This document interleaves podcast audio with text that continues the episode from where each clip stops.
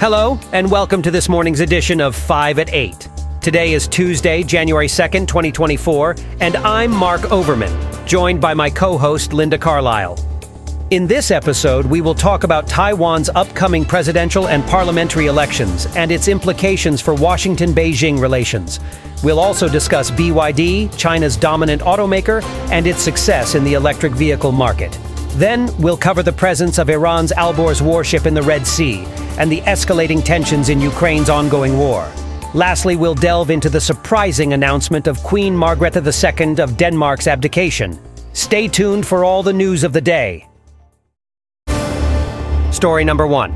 Taiwan's upcoming presidential and parliamentary elections on January 13th will have significant implications for Washington Beijing relations.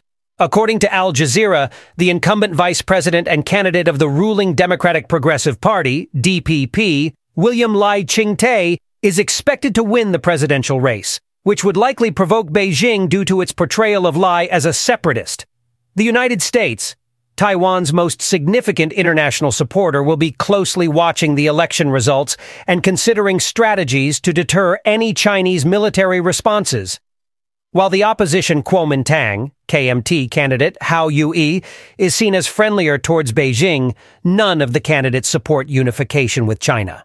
A victory for the DPP's Lai could further strain relations between Taiwan and China, while a victory for the KMT's Hou could potentially lower tensions in cross-strait relations. The U.S. will continue to emphasize dialogue and avoiding military confrontation, as reported by Al Jazeera. There have been suggestions for more substantive commitments, such as a U.S. Taiwan free trade agreement. However, there remains uncertainty about the U.S. commitment to Taiwan, leading to declining trust among people in Taiwan. Tell you, Linda, the upcoming Taiwanese elections sure are going to shake up the geopolitical chessboard. You know, Washington's got a keen eye on the outcome, and it's going to be interesting to see how this plays into the already strained relations between the U.S. and China. Taiwan is, in many ways, a fulcrum in this delicate balance of power, and the stakes are high.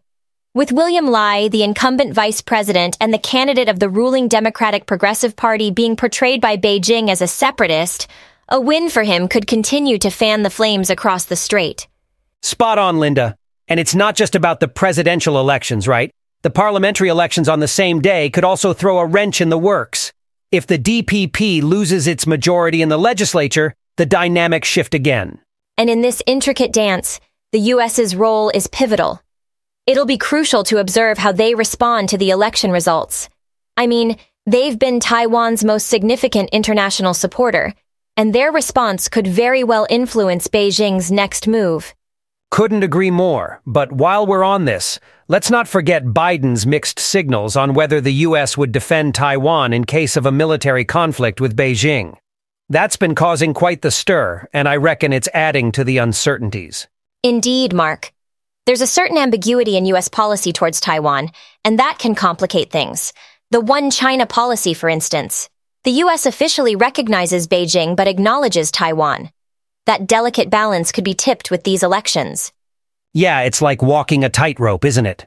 But at the end of the day, we've got to remember that the people at the heart of this are the 23 million Taiwanese citizens. Their fate hangs in the balance, and it's their right to self-determination that should be the ultimate priority. Story number two.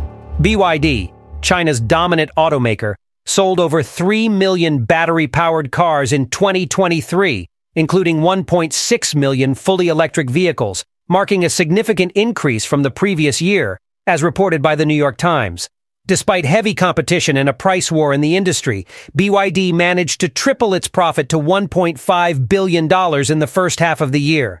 China's electric vehicle market is rapidly growing, with Chinese automakers expected to have sold around 9.4 million electric vehicles and hybrids in 2023.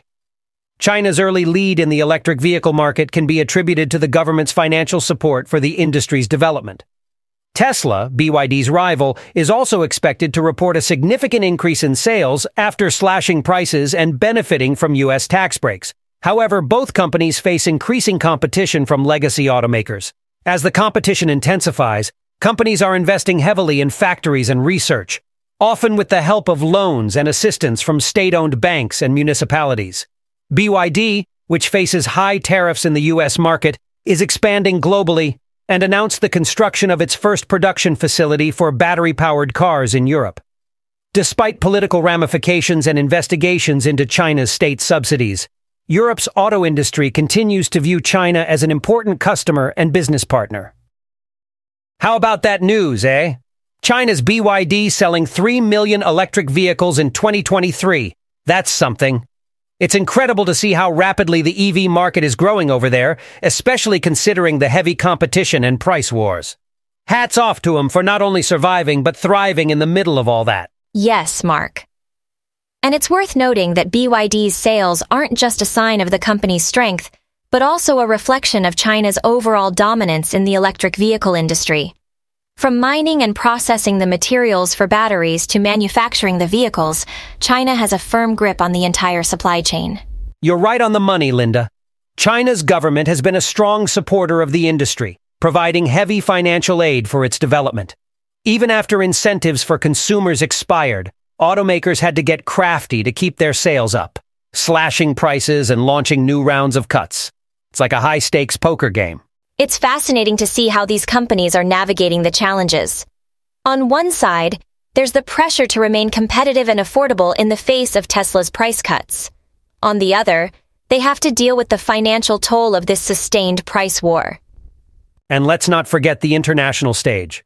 With electric vehicles becoming a global priority, we're seeing a lot of geopolitical maneuvering. It's getting trickier for foreign companies to partner with U.S. firms, and China's state subsidies are under EU investigation, which could lead to tariffs. That's true, Mark. But despite these challenges, automakers like BMW and Volkswagen continue to invest heavily in China, recognizing the country's significance as a business partner and major sales market. It's a delicate balance, navigating the geopolitical landscape while staying competitive in the rapidly evolving EV market. Story number three. Iran's Alborz warship has entered the Red Sea through the Bab al-Mandeb Strait, as reported by Al Jazeera. The ship's presence in the strategically important waterway comes amid heightened tensions, with the U.S. recently setting up a multinational naval task force in response to attacks by Yemen's Houthi rebels on merchant vessels. The Red Sea is a crucial trade route, with 12% of global trade passing through it. The news of the warship's entry into the Red Sea comes after U.S. Navy helicopters fired on Houthi rebels attempting to board a cargo ship off Yemen. Where there's smoke, there's fire, Linda. This move by Iran, sending the Alborz warship into the Red Sea, it's definitely stoking the flames in an already heated environment. It's a bit like a high-stakes game of chess, with each move calculated to assert dominance or test the resolve of the opponent. Historically, we've seen this happen, such as in the South China Sea, where territorial disputes have led to increased militarization. But let's not forget, it's not just about dominance. There are real practical implications to these kind of military maneuvers. The Red Sea is a critical trade route, and any disruption could have serious ripple effects on global trade. The same happened during the Cuban Missile Crisis, when the U.S. naval blockade threatened to choke off Soviet supplies. And it's not just the big powers at play here. Non-state actors like the Houthi rebels are also deeply involved.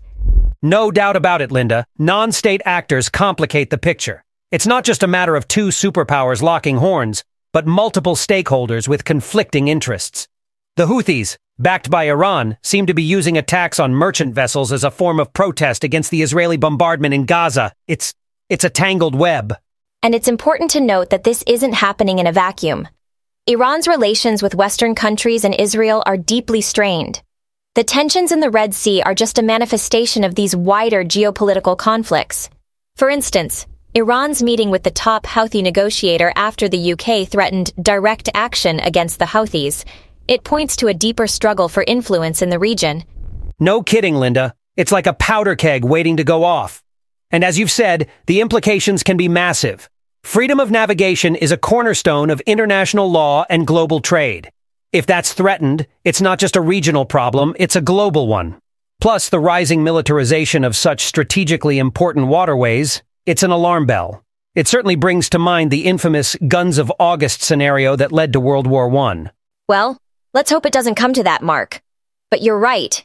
History does serve as a warning. And it's crucial to remember that behind these strategic maneuvers are real people whose lives can be deeply affected. The human aspect of these geopolitical games can't be overlooked. Story number four. Russian President Vladimir Putin has vowed to intensify attacks against Ukraine's military targets, as reported by the BBC, following days of aerial bombardment by both sides in the ongoing war. Putin accused Ukraine of deliberately striking civilians in the Russian city of Belgorod, where 25 people were killed in an air raid. He claimed that the war was turning in Russia's favor and called for a quick end to the conflict on Russia's terms. Ukrainian President Volodymyr Zelensky countered Putin's claims, stating that Russia's suggestion of winning the war was only a feeling and highlighting Russia's casualty figures in Ukraine. The two leaders exchanged New Year messages, with Zelensky promising an increase in weapon production in Ukraine. The recent attacks between Russia and Ukraine have resulted in casualties on both sides. Why? It's like we're stuck in a vicious cycle, Linda. Putin's vow to intensify attacks against Ukraine, it's, it's just another turn in this violent spiral. History isn't short of instances where countries have ramped up military aggression against their opponents and the results have rarely been pretty. It's like we're seeing a rerun of those terrible episodes, but in real time. You're absolutely right. History does seem to be repeating itself, unfortunately. And what's more, this conflict is shaping international politics in a significant way. The rhetoric of the global community is changing in response to these developments, and it's concerning. President Zelensky's frustration towards Kiev's Western allies, for instance, reflects a broader sentiment about the perceived delay in their response. Yeah, yeah. And I can't help but think about the role of technology here, Linda. Zelensky's pledge to build at least a million drones. It's a stark reminder of how warfare is changing. But at the end of the day, it's not the gadgets or the politics that's at the heart of this. It's the human cost. It's the people on both sides of the conflict who are paying the price. So true, Mark. The human cost of this conflict is devastating. The attacks on cities, the lives lost, it's heartbreaking. And that four-year-old girl who died in the hospital, it's such a tragedy. These stories remind us of the real cost of war and military aggression. It's not just about politics or power. It's about the innocent lives that are caught in the crossfire. Absolutely. It quote S dot dot dot IT quote S just heart-wrenching and we can only hope that the leaders involved find a way to halt this escalating violence soon, for the sake of all those innocent lives. Story number five. Queen Margrethe II of Denmark has announced her abdication after 52 years on the throne, leaving the throne to her son, Crown Prince Frederik. The announcement came as a shock to the Danish people, with many expressing their emotions and gratitude for the Queen's long reign. The Danish monarchy is known for its modesty, and there will be no formal coronation for the new king. According to The Guardian, Queen Margrethe, affectionately known as Daisy, is a multi-talented individual who is also a former chain smoker. Her abdication is a significant event as the last time a Danish monarch abdicated was in 1146. Danish culture is informal, and the new king and queen, Crown Prince Frederik and Crown Princess Mary, are well loved by the public. The abdication has been met with a mix of shock, sadness, and support from the Danish people. How about that news from Denmark, huh? Queen Margrethe II stepping down after a whopping 52 years on the throne. I mean, that's one heck of a tenure. Linda, what do you make of it? Yes, it's certainly a significant moment in Danish history, Mark. Given that the last abdication in Denmark was in 1146, it's not an event the Danes are accustomed to. From what we can gather, the Queen's decision to abdicate has brought about a wave of emotional responses from the Danish public. Right. It's been described as a shock, a cause for tears even. I can't help but wonder, though, how does a monarchy, especially one that's as modest as the Danish one, fit in a 21st century democratic society? That's a great point, Mark. Monarchies in the modern world, particularly in democratic countries, often serve more as a symbol of unity and continuity. In the case of Denmark, the monarchy seems to have remained relevant by staying in touch with the people. Queen Margrethe and her son, Crown Prince Frederik, they've been described as normal people, easily approachable, and in tune with the society. Yeah, I read about that. Even their future Queen Mary, she's originally from Australia, right? Seems like she's been fully embraced by the Danish public. Does that say something about the Danish society or the monarchy itself? I'd say it reflects both, Mark. The Danish society's acceptance of Crown Princess Mary shows their openness and inclusivity. On the other hand, it's also a testament to Mary's efforts to adapt to the Danish culture. It's interesting how this interplay between the royals and the public shapes the monarchy in Denmark. Fascinating stuff, Linda. So, moving forward, what can we expect from King Frederik X and Queen Mary? Do you reckon they'll be able to fill the shoes of Queen Margrethe? Well, Mark, only time will tell. However, given their popularity and the respect they seem to command among the Danes, it seems the monarchy is in good hands. The transition might be emotional for many, but it also brings about a new chapter in Denmark's royal history. That's it for this morning. Have a great day and see you all tomorrow. 5 at 8 is researched, written, and performed by artificial intelligence. For more information, visit botcaster.ai.